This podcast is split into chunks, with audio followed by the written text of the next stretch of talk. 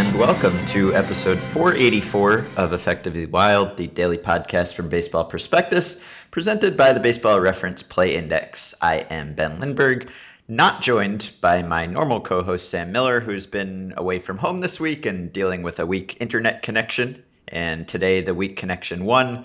So I am joined by BP author and regular Effectively Wild guest, Russell Carlton. Hello, I Russell. guess, I guess I'd be the abnormal co-host. Yeah, sure. Okay, Mhm. I can I can live with that. I'm okay. Your internet connection is strong like bull. So Ah, yes. with me tonight. Strong like bull, smart like tractor. Yes. Yes. So uh, we have a third party on the line here. July 2nd is one of the, the notable dates on the baseball calendar because it marks the start of the international free agent signing period, which is not a subject that I would consider myself an expert on, not a subject that Russell would consider himself an expert on. But we have someone who considers himself an expert on a lot of things, isn't actually an expert on most of them, but but one of them that he that he has some some knowledge about is is this international signing period. Kiley McDaniel, who is the national baseball analyst at scout.com. Hello, Kiley. Hello, Ben. And while I am also not the uh, normal guest, uh, I believe I am ear ear normal. That's what I'm going to go with. uh-huh. Well, I, it's a crime that we haven't had you on in the, the two year run of this show. So I'm glad that we can finally rectify that oversight. So uh, we have we have some listeners who are new to baseball. We have listeners in far flung regions across the globe. Maybe are not so familiar with the the international signing period. Although you'd you'd think that the foreign listeners would be more familiar with it. Maybe they are. But could you just give us a, a quick primer? Why is July second a notable date? Why does why does uh, everything happen on this day? How does this international free agent spending stuff work? Uh, okay, so the uh, anyone who is not subject to the draft. So subject to the draft would be college, junior college players in America, high school players from Canada, Puerto Rico, America, and some U.S. protectorates in the Caribbean that don't actually produce players. So we're talking U.S., Canada, Puerto Rico is basically all that's eligible to the, or uh, subject to the draft. Every other country Taking is, shots at Guam there. Yeah, well, they're actually this the U.S. Virgin Islands had a guy that would have gone in the first couple rounds, but he moved to the Dominican so he could get more money. So Mhm. they're even like losing the players they had, Uh-huh. uh, and that was actually one of the top players last year. And he spoke perfect English, and I interviewed him on my podcast, which Oh, you should yes. obviously listen to. Yes, Yes, I have. Oh. Plug. I didn't say the name of it, so you'll have to go deep into Google to find out what it's called. Marginal prospects. That is what it's called. Ben has Mhm. Ben has been a guest, and I consider one of my finest episodes when I broke down his experience in scout school, and I believe broke down his psyche by the end. yes, that was Uh, fun. All right, sorry, I interrupted you. Yeah. Anyway, so every other country, uh, they are eligible to sign at age 16. Uh, so the countries that are most, uh, if you just look at the big leagues, the ones that are most well represented, you would see the Dominican, Venezuela, and then a handful of other uh, Latin American countries, which you'll see Aruba sometimes, Panama, Nicaragua, Colombia, uh, all, all kinds of other ones. But Dominican and Venezuela make up the majority of them. hmm Uh, there are also European countries, which every now and then produce uh, a couple high six figure or seven figure bonuses, which in, in any given year, you're talking about 15. This year, it might be as many as 20 seven figure bonuses, and it can go as high as about uh, 5 million. Although this year, I believe the highest bonus was 3.2, just to give you an idea of, uh, of how, how high those things go. Mhm. So, uh, so this year, for example, there uh, not a big European guy. Last year, there was a guy from Italy that signed for a million and a half with the Royals. Uh, and also, you have the the far west. So you have Japan, Korea, Taiwan, a handful of countries out there. Now, Japan has a somewhat complicated agreement where basically the players don't actually sign at 16. They go into the Japanese leagues. Uh, they play in high school and they go to those leagues and then sign as professional players. Every now and then you'll see a player sign at 18 out of high school. And this year there was a player from Korea, which doesn't have quite as strong an agreement with their pro uh, teams, uh, that signed at 18 for over a million dollars with the Yankees, who was compared to a player you may know that also came through this process, Hak-Ju Lee Mhm. uh, of the Rays, uh, who I believe is in AAA right now, uh, who also signed for over a million dollars as an 18 year old out of high school in Korea, although he was technically eligible as a 16 year old. Mhm. And so each team has this this bonus pool, and they range from uh, just over five million, I think, for the Astros this year, to just under two million for for a few teams. So not a not a huge range in those things, but teams can also teams can exceed that. We'll we'll talk about one team that that has in a, a very Oh, a ostentatious their way. this year? What? I Which, believe which so. team would that be? We will Yeah, get if you We'll could find guess. we will get to that. Um, and teams can also trade some of their bonus pools, right? If they if they don't want to spend it, if they want to spend more, but that hasn't seemed to happen much lately. That that seemed to happen more last year, anecdotally at least.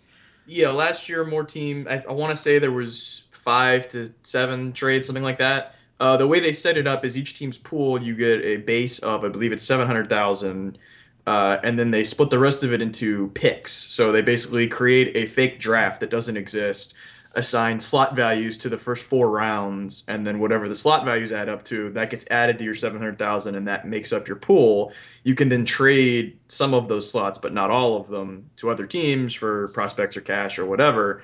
Which last year we saw some trades. This year I don't think there were any, but part of that is because the teams that wanted to spend money realized the penalties for going over actually aren't that much, so they'll just go over. Mhm. Uh, and there was actually a, a scout, and then later uh, a reader of mine suggested, well, if a team's going to go way over and pay a penalty, why don't they just trade away all their slots anyway? It's just more money. Like, why don't you just trade that away? And I was like, it's actually an interesting point. I don't think anyone actually thought of that on the team side. But Uh-huh. if you're going to go over and pay penalties, then why why not trade all your slots away and uh, you know spend more money on it? What happens if you do go over? I mean, let's say that somebody says uh, they go out and they blow a hundred million dollars or something like that. What happens? Uh, you probably get a cool yacht along with the players because Yes. yeah, I believe to put it in context, I believe the bonuses in any given year for all of July 2 or like the entire year, but July 2 is what it's referred to because most of it happens on the first day or two, is around 80 to 100 million. I, um, it may have gotten to 100 before. Uh, as Ben was suggesting, there was a, there's a the CBA changed a couple years ago to where there's pools. There used to be no pools, and part of the reason they did that is because some teams are starting to spend a lot, and in the last year before they put the pools in, so there would be no way there was no uh, punishments involved because they had already set the rules for the next year to be different. Uh, the Rangers spent uh, either 14 or 15 million, including the highest bonus of all time, and I believe the third highest bonus of all time, uh, which was five and I want to say four million on their on their top two players. And ironically, of all those players, the only one that's any good right now, uh, as far as big league or high minors value, is the one that signed for 300,000, uh, Rougned Odor. So that's that's how that always works. Um, yeah, so I, I've I've lost track of what question I'm answering at this point. But, oh, sorry, the penalties. So the the rules were originally if you go over your pool by over 10%, you have to pay a 100% tax on the overage, and then if you go, I think it's 15% over, uh, you then can't sign a player for over 250,000 the next year, which is pretty notable that that would be basically you can't sign one of the top 75 to 100 players is what they're saying. Uh, so a couple teams did that. Uh, the Rangers, the team that went crazy the year before the rules came into effect, then went crazy last year, along with the Cubs. Uh, and so both of them are limited to 250 this year. And the year before that, the Rays and I believe one other team went over by a little bit, basically saying we're going to spend the same amount of money. So if we spend it on one year, we're getting that talent faster. But didn't necessarily blow it out of the water just because, like for instance, the Rays are a lower uh, revenue team so they can't spend $15 million. They can just spend what they were going to spend for the next two years in one year and then go through it. But they actually changed the rules this year uh, that if you go over, you are limited to $250,000 bonuses for two more years. So this was actually not, last year was the year to do it because uh, they actually increased the penalties. And then this year, as I, I'm sure your next question will be, Yes. uh, I, I reported uh, right around New Year. I heard just before, and then I think it took me about a week to get the story together uh, that the Yankees were primed to not just go over and not go over by a good bit, but maybe double or triple or quadruple everything that had happened before them. Yeah, so so the Cubs last year went over, but they went over by 15% or so, which was which was considered a lot, but is nothing compared to what the Yankees are doing now. So so yeah, you you reported way back in December that that the Yankees were planning to do this. You elaborated on why they were planning to do this.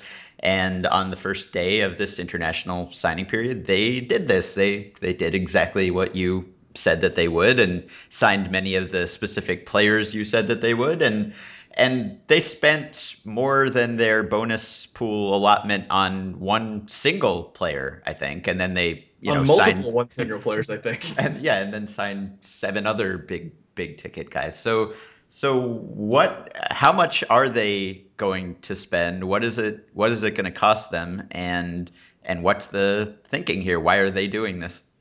Um, well, that's quite an existential question. Uh, so as far as I can gather, the Yankees signed 22 guys today, which, for context, most teams sign a total of 15 to 20 players in the entire year, with maybe half of them on July 2nd, usually less than that. So if you're getting to double digits, that's a big crop. Most teams sign four to six players today, and the Yankees signed.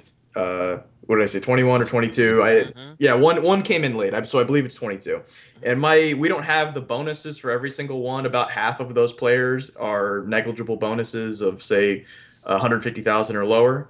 Uh, and some of them are 19 and 20 guys that were eligible in previous years popped up during the spring, but they wanted to wait until today when the uh, when the the pools reset. So most teams were out of money and have been out of money for a few months. So a lot of players that were eligible in previous years had to wait to sign today. Um, so they signed. Uh, my estimations have them at spending 15 million today, which means the penalties would be about 12 and a half million because their pool was two million and change, which would be a total outlay of 27 to 28 million with a little bit a margin for error that I would say would make it 25 to 29. We'll say. And Uh, and they are tied to one player that didn't sign today. That rumors were they had a parting of ways, but will sign for about a million, so he's still possible. And then one other player that was rumored to have had a deal with the Padres, but then they fired their GM afterwards, and now he's rumored to go to the Yankees, and he would cost about two million. So Hmm. they they still could. It looks like, as I suggested on Twitter earlier tonight, as all these signings were coming in, uh, it looks like if they sign that player that the Padres had, who's a Colombian outfielder named Brian Emery, if they sign him and they sign him for about two million, as it looks like, they would go over thirty million dollars total outlay. And the previous record was the Rangers the year before the CBA and the pools came into effect, which blew everything out of the water before that, and that was 14 or 15 million. So they basically doubled what anyone's ever done before. hmm, wow, yes, And, and, and that's including having to half of that being in penalties, which didn't get you any players, and having to sit out for two consecutive years after this, which Uh-huh. this is the first year that's been in effect. So obviously paying a heavy price. If they would have known five years ago this is their plan, they should have done it last year. They would have gotten more players. hmm So of the, I mean, you ranked talents or you rank projected bonuses heading into this period. So of the of the top guys available, how many did they take off the board? Yeah, I ended up ranking them based off of the uh, the projected bonuses. Just be, I I have a scouting background. I saw these players, but I I missed enough of them because they were locked. The way teams have responded to this is most of I'd say 25, maybe 22 out of the 30 treat this as a hard cap. This is the number we can't go over, and so they now see it as the best way to get a discount and get the best bang for the buck is to sign the players earlier and earlier where the players are incentivized to take these early deals because they get to lock in savings that they might not uh, or lock in a deal they might not get down the road. Mhm. Uh, so teams are now like you sign on July 2. I was in the Dominican in January, and there were five or six top players that everybody knew who they were and who they were signing with and for how much money, and didn't go to any showcases, and I never got to see them. Mhm. So like last year, I think I saw 12 of the top 14 or something like that, and this year I think I missed two of the top five. Uh, I saw most of the guys beyond that, but you know, missed enough of the top guys. I didn't feel comfortable saying, "Well, this guy's better than that guy." I saw him for a game. I didn't even see some of them. So, so I ranked them off of bonuses. And if you want to go off of talent, uh, it seems like the consensus is the top player is a guy that actually isn't eligible until sign until his birthday, which is uh, July seventh, a couple days from now. Uh, and he's going to sign with the Rays. And sounds like the next couple players uh, consensus wise, the Yankees didn't get either. Hmm. But then if you look at the consensus, like three through fifteen, they got like half of them. Uh-huh. and is the is the consensus even accurate? Well, no. Uh, I, I get I, I when I worked for a team uh, back in the day, they had me do a study of July second, and what I can tell you is it is not very predictive. um, so there's there's certain things like players that are this position and and the highest bonuses tend to be very predictive. And if you say, uh, you know, from this group of players, if you look at the top 20 bonuses in any given year, if you look at this kind of player, it might be 50 50 if you're looking at multi million dollar guys turning into useful big leaguers. Uh, but when you look at them as a broad percentage, uh, it is not super predictive. Uh, but part of the reason why is there's not really any rhyme or reason. Over the years, teams have gotten more better at it, as they have. You can see in studies they've done with the draft. They just as there is more uh, more scouts and more money and more attention, teams get better at picking players. But imagine drafting high school freshmen and sophomores. Like that's still going to be very riddled with mistakes because often these players will sign for 50 grand, be a complete afterthought, and then go from an average runner to an 80 runner after they sign. And like Jose Reyes was, I think, the 23rd highest bonus in his signing class with the Mets. And in the study I did, it took the Mets from over a 15 year period from a bottom five team as far as international output to a top 10 team by that afterthought that happened to work out for them. So it gives you an idea of how much luck is involved. Mm-hmm. And and as another example, one other team, the Pirates, that have been known for uh, producing a lot of talent, Greg Polanco, Starling Marte, Alen Hanson, um, Dilson Herrera, all of those guys had been eligible for over a year before they signed them, and they all signed for under 300,000. So you can't you can't debate that they got good players and that there's some scouting that goes into it, but the entire industry passed on those guys for a full year and still didn't get paid that much. And now that whole group looks like geniuses. And it's the truth is probably somewhere in between. Uh, but yeah, the the the no one's ever spent as much money as the Yankees have, but in previous uh, big classes, you're looking for one above average guy that's going to play in the big leagues for 10 years and some other guys that will contribute at some level or have trade value or something. Obviously, the Yankees are basically doubling all of that, so they're hoping they can get two big league regulars out of this, mm-hmm. and that obviously would pay for it when you're talking thirty million dollars. Uh, but also these there's no way anyone in this class is going to have any big league value for at least five years. So you can't even just use the, you know, six million dollars per win or whatever number you have, because there's obviously a lot of adjustments for the risk, and that you could have spent this on a big league free agent, which would have returned it, you know, more quickly and with less risk and all that sort of thing. Um, but then there's also the if they don't technically end up big leaguers, you could always trade them. And these guys that sign for big bonuses keep their trade value for uh, longer than they maybe should because uh, every team tends to agree with these evaluations even if they'll tell me they think it was dumb. They're like well this guy got a million dollars. He's still pretty good. So there's a lot of ways to measure success and it's going to take a while. Uh, but i have a feeling in about two years the the narrative of this class will be told in one way or another. And i don't know. It, it, it could end up being ugly because uh, there there are definitely some holes in these guys you'd like to have a slam dunk, you know, Miguel Cabrera kind of guy if you're going to do this sort of thing, and they don't have that. But there wasn't a guy like that this year, so nobody was going to get it. Mm-hmm. You know, Kiley, you you you kind of referenced it, but you know, for people who don't know and aren't familiar with this, we are talking about guys who are, you know, a lot of them are 16, 17 years old and are even younger than, you know, the 18 year olds that are being drafted as as high school seniors. And just I mean, being in, in my day job knowing that at 16 you're not fully physically or mentally uh, uh, developed yet. Um, I mean, how did teams uh, handle the fact that you know they're they're scouting um, even below? And I mean, I have to imagine they've you know had their eyes on some of these kids since they were 14. And how do they handle um, that that process at that young a level for such you know? I mean, there were with the Yankees, we're talking about thirty million dollars worth of investment based on something that is not only not a finished product, but might not even be a started product. Yeah, it's interesting because uh, they have these. The when I go down there to the Dominican, it's in January, which you know basically there's been no competitive baseball that you can even scout other than Dominican Winter League and Venezuelan Winter Leagues for months. So when I get down there, I'm relatively fresh as far as I'm not in like the grind of baseball. So like I you know, during the season, I can get very used to seeing high school or college games day after day for months and months, and you get to you can go watch a guy take batting practice in field and two at bats, and before the game's over, you already know what that guy is, just because you you kind of know all of the uh, all the indicators you're looking at, and you've seen enough of these guys, you have a library in your mind, and also you know the context of what these guys can do based on what scouts have told you he did last year. Maybe you know in my case i've seen a lot of these guys for multiple years that are in my my area with these dominican kids you get down there and you watch bp and i'll like you know pull up my camera and take some video that i can refer to later and i'll look at my notes and like i got my notes right here like every guy it's the same thing like needs to add 20 pounds doesn't have a lot of strength hits the ball gap to gap, se- seems to be trying to pull it too much, is trying to hit home runs, but he can't hit it out. Like it's the same notes for almost every player. And then one random kid walks up, like for instance, uh, the guy the Yankees just signed for 3.2 million, Dermis Garcia, is a third baseman.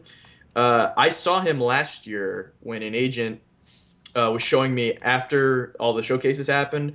Before I left, he goes, "Hey, I want you to see one of my guys for next year," and it was this kid, and it wasn't that good. It was like he was big, he might be able to play the infield, he's got a little power, but it wasn't great. But he was 15, and you're like, oh, "Okay, he could be good." One year later, I see him at this big showcase. There's like 300 scouts there, and he was hitting the ball 50 feet over the left field fence with a wood bat in batting practice. And some scouts say he's got 30 home run power. And obviously, it's easy to watch that guy and be like, oh, he could play third base. He's a big dude. He's got huge power. That's an easy one. Uh, but even he has what some scouts call a grooved swing, where you're not sure he's going to end up being able to hit in the big leagues. It looks like he's always swinging on the same plane for every pitch. Doesn't seem real loose. And then another guy that's also got 3.2 million. It's a Dominican kid. Has one of the wildest Jeromy Burnitz style swings you've ever seen. uh, but he's big and loose and athletic and has more bat speed and has similar power and like it looked easier to do and looks more like what you're looking for in a hitter but obviously you have to teach him to take like a normal swing but he's been conditioned you get paid more if you hit the ball farther so that's what he's doing. And scouts look at those two guys one with a compact repeatable swing with huge power and one with a completely out of control wild cut and most of them prefer the guy with the wild cut because it looked like like a better ball of clay to start with, and it had nothing to do with how, how you know how polished they were. It was that guy might be a first baseman. I don't know, but he's got his hands work the right way, which you see a little bit on the high school and definitely at the college level. Uh, but it's it's definitely more picking out attributes and picking out uh, projectable actions, uh, seeing what their parents look like, confirming what their age is. Like it's a completely different process while still doing technically the same thing, you're looking for different stuff. Yeah, you led into another question that, that has come up uh, over the past few years, and that was the age uh, discrepancies that have come up. And um, I know that uh, uh what uh, Leo Nunez and, and Fausto Carmona and all oh, those aren't their real names, are they? And um, and some of those fake things. I wonder how, what's the, the status on that? What's the latest on that? Has uh, has Major League Baseball or the teams uh, been doing a better job about finding out uh, who these guys are really and whether you know that age 16 should be put in, in scare quotes or not? Yeah, they've definitely done a better job. Uh, they've uh, they've standardized a process for if you basically if you want to get paid high six figures or even seven figures, you need to register with us. We need to have, you know, blood test, all kinds of documentation, uh, drug test, the whole deal.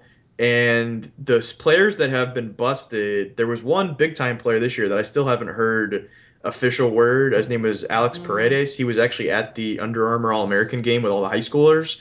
They bring a couple Dominican kids every year. One of them was Nelson Gomez, who got 2.3 million from the Yankees.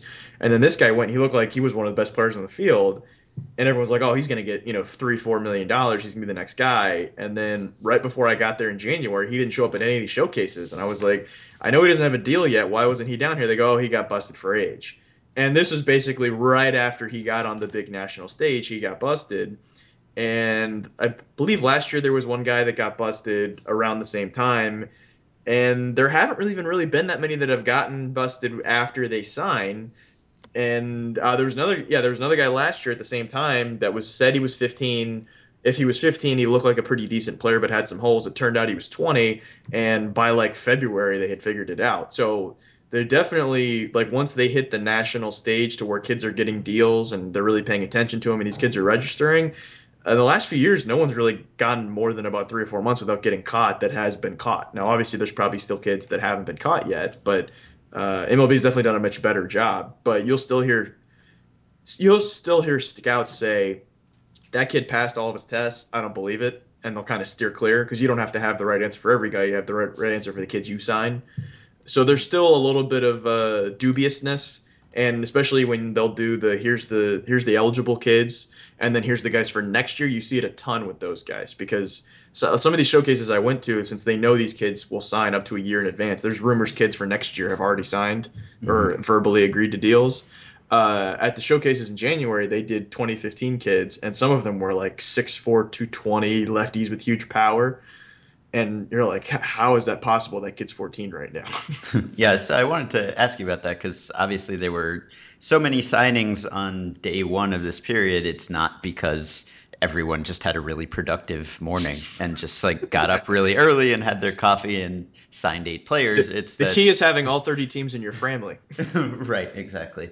Um, so these deals obviously were were arranged for many months. You wrote about many of them last year, even, and there's a lot of pressure on these players to sign way ahead of time, right? I mean, what why is what is the the pressure that is that is making teams scout players younger and younger, and is making those players agree to deals earlier and earlier? Yeah, well, I, I referenced it before. It's the the the twenty to 25 teams that treat these bonus pools as hard caps uh, say I've got two million dollars or three million dollars or whatever it is, and exactly that amount. How do I get the level of player that I want and as many of them as I want? And they you'll often hear from scouts and it'll even be guys that I pick out in January that I like uh, like in the past years when they're obviously these guys weren't locked up as as prevalently. You'll say oh that guy there was a guy last year that signed with the Blue Jays for I think 1.2 million a shortstop named Yeltsin Gudiño from uh, Venezuela. And he was like six foot 150 had no strength at all had the smoothest swing you've ever seen great actions at shortstop, ran pretty well, but you could tell he hadn't physically filled out yet. And often these kids will get faster at ages 15 and 16, which you don't see in America. Once you see these kids at 18, they don't get any faster and usually get slower. At 14 and 15, if a kid runs a really good, like a plus time uh, in the 60, they assume he's older because you basically can't run that fast at that age. So you watch him and you're like, oh, he's gonna get faster. He's gonna get more physical. He's definitely gonna put on some weight and get stronger. I really like that guy.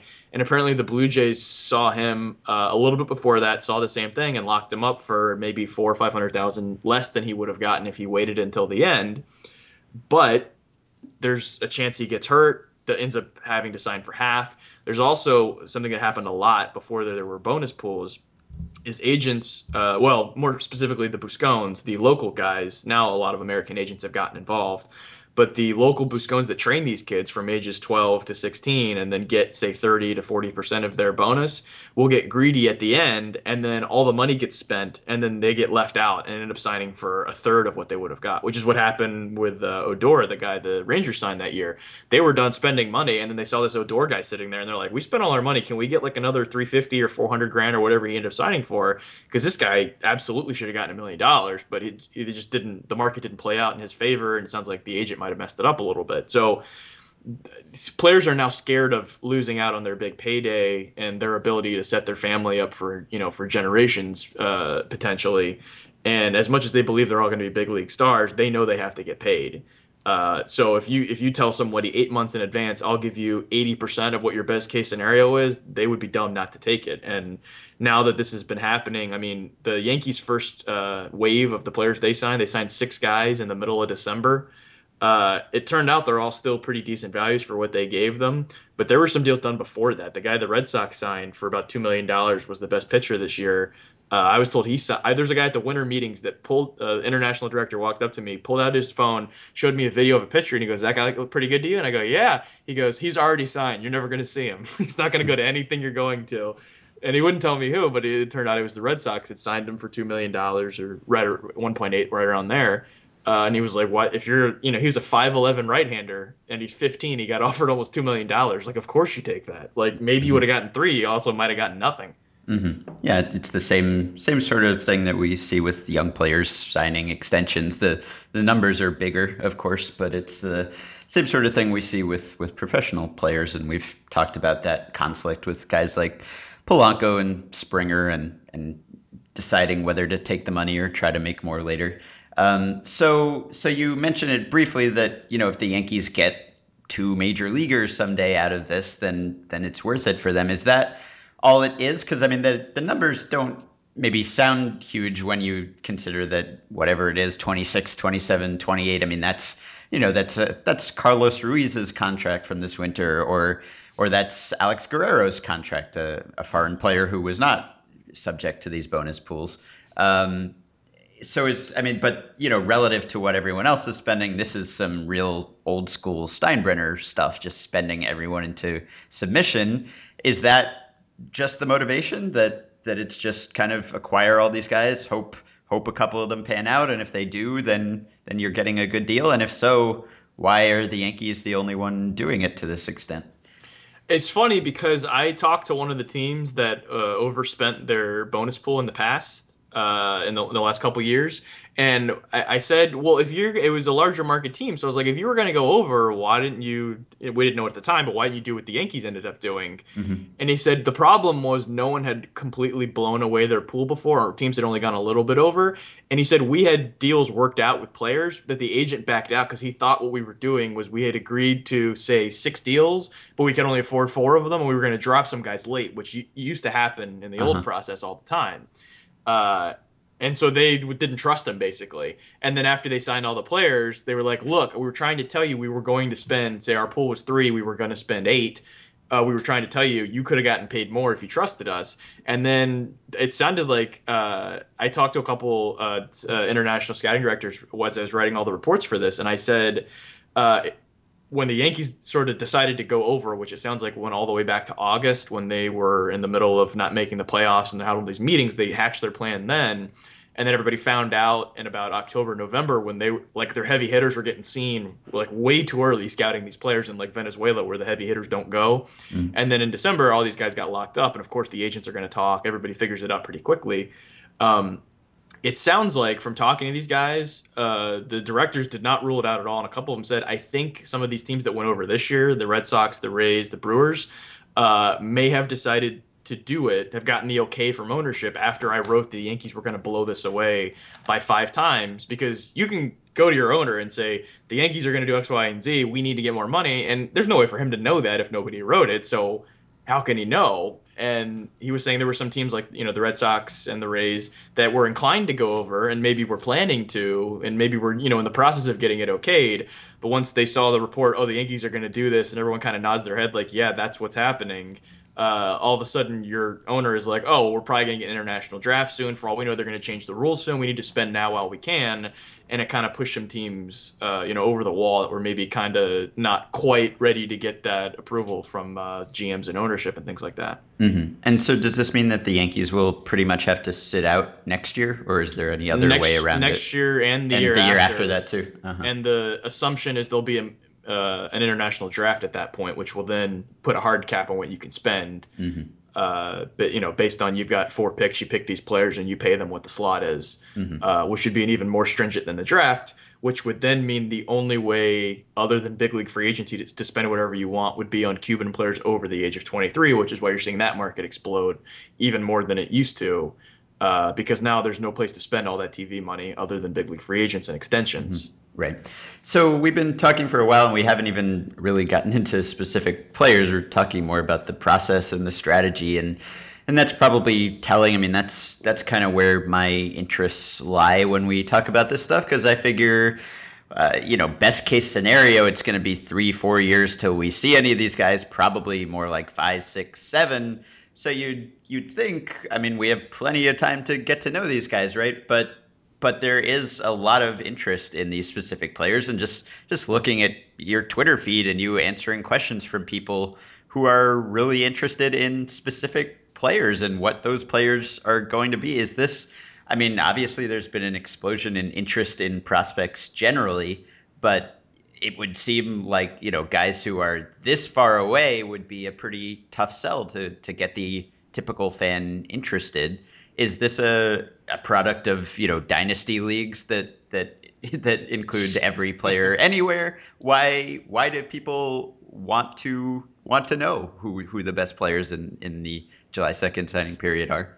I was just about to say it's. I think it's those dynasty players because the funny thing is I'll get these really oddly worded questions like which player like first you get the question which player reaches the big leagues first out of this July second class, Mhm. and I'm like.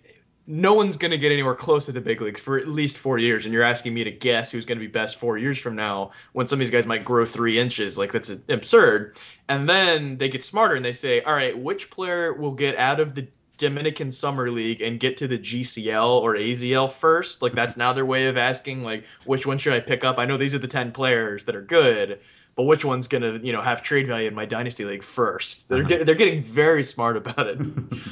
um yeah, and I think and I think there's also like I I'm my family's from Alabama. We're big Alabama football fans. I part of what I do for Scout is writing about you know commits for SEC and ACC schools and sort of the you know the heartland or, or whatever you call it, the Bible Belt, and uh, those fans, it's funny. I remember at one point I was talking to some NC State fans about how Carlos Rodon wasn't quite as good as the hype had made him out to be, and that I thought, you know, say Baseball America had sort of overestimated him. But this is, you know, what I had seen, and this, you know, relates to this, and you'd put him a little lower based on that, and this guy's a little closer. And they got so angry with me. It had nothing to do with the facts or what I was saying. It was just we're angry, and the fact that I was saying the guy who should be higher is at rival East Carolina, who just gets their scraps as far as recruiting goes they were like incensed. Like, what are you doing telling us this? We can't believe you would write something so blasphemous. And the reason I bring that up is because if you're a diehard Yankee fan, you need to know everything, and you need to like you how you follow the game. Everything is great or terrible, or we won or we lost.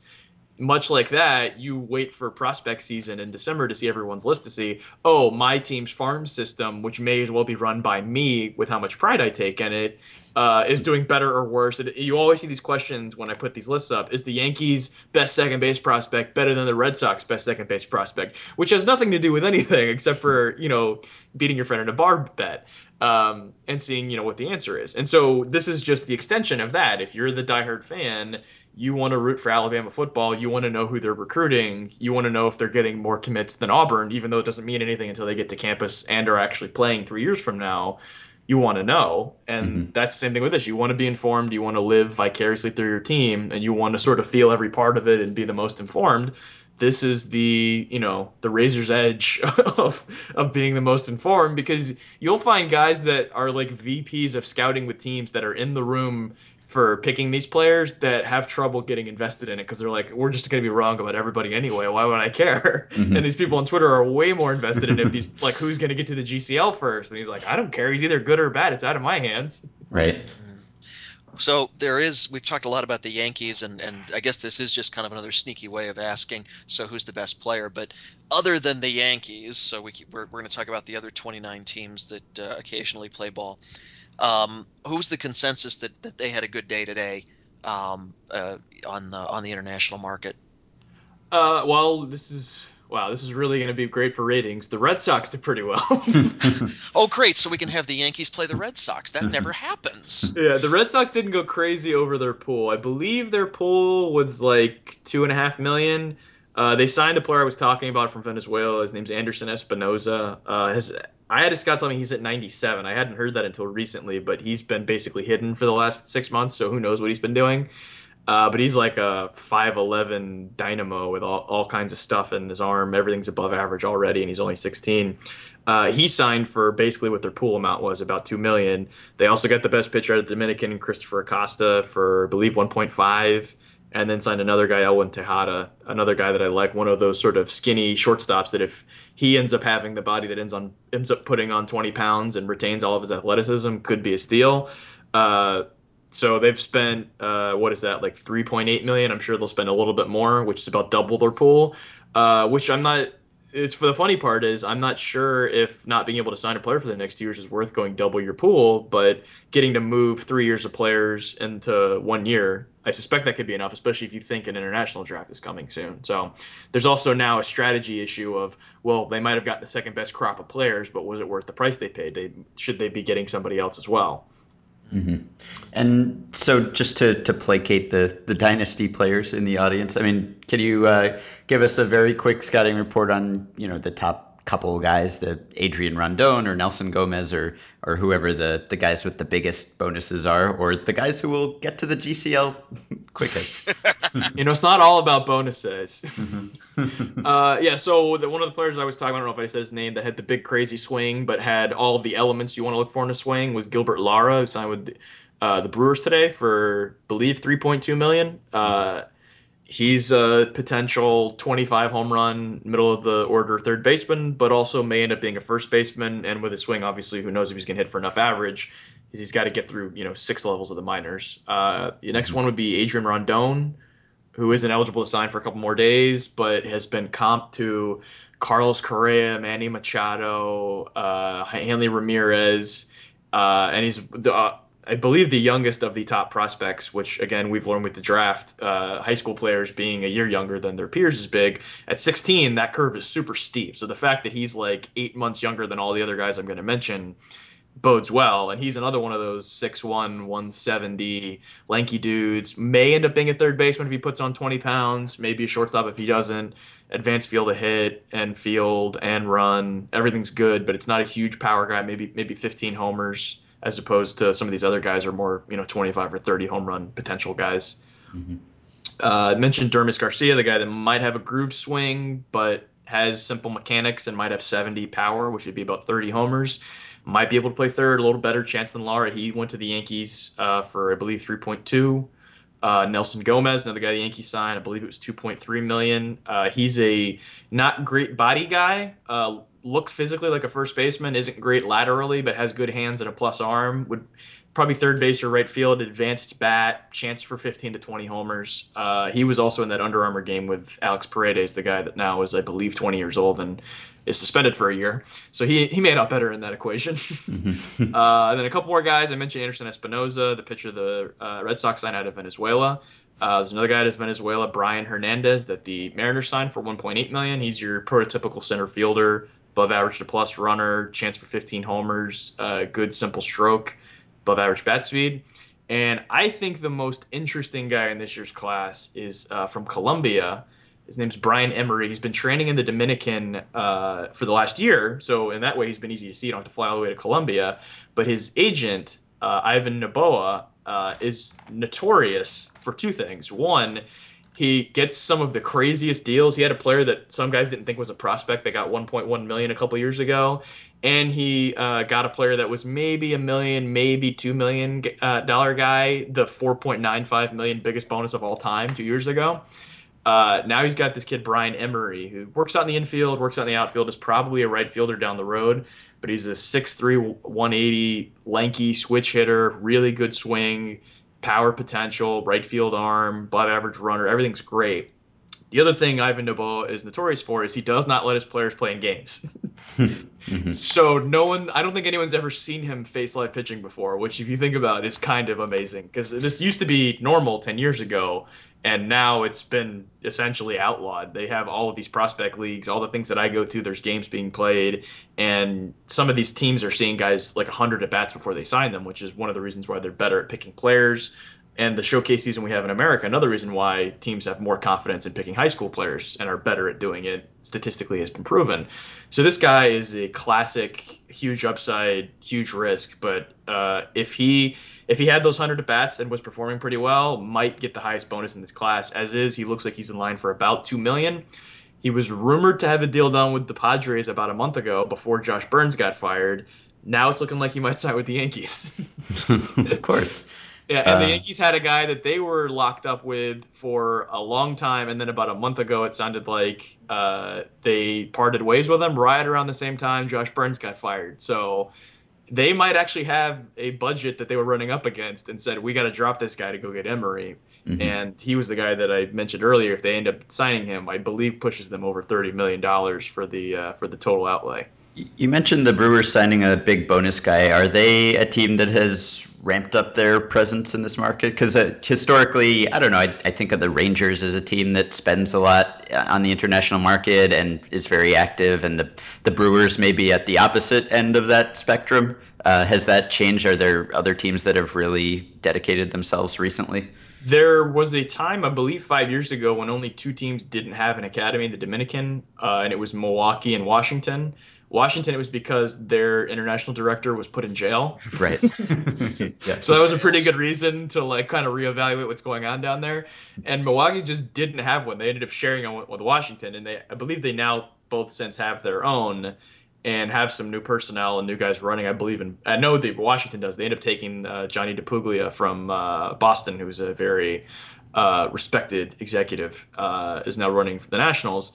And the Brewers now have a new group as well, uh, and they. Uh, it was actually interesting. Lara was one of the top players that wasn't signed at the wasn't didn't yet have a verbal deal when I saw him in January, and at that uh, thing, the uh, event, the MLB showcase, where I have the video of Lara with his crazy swing, uh, you would think he wouldn't be able to hit in games. I believe he went four for six with a home run, two doubles, a walk, and a strikeout. I want to say, like it was a surprisingly good showing against guys throwing like 85 or 90 for a guy with the nuttiest swing you've seen.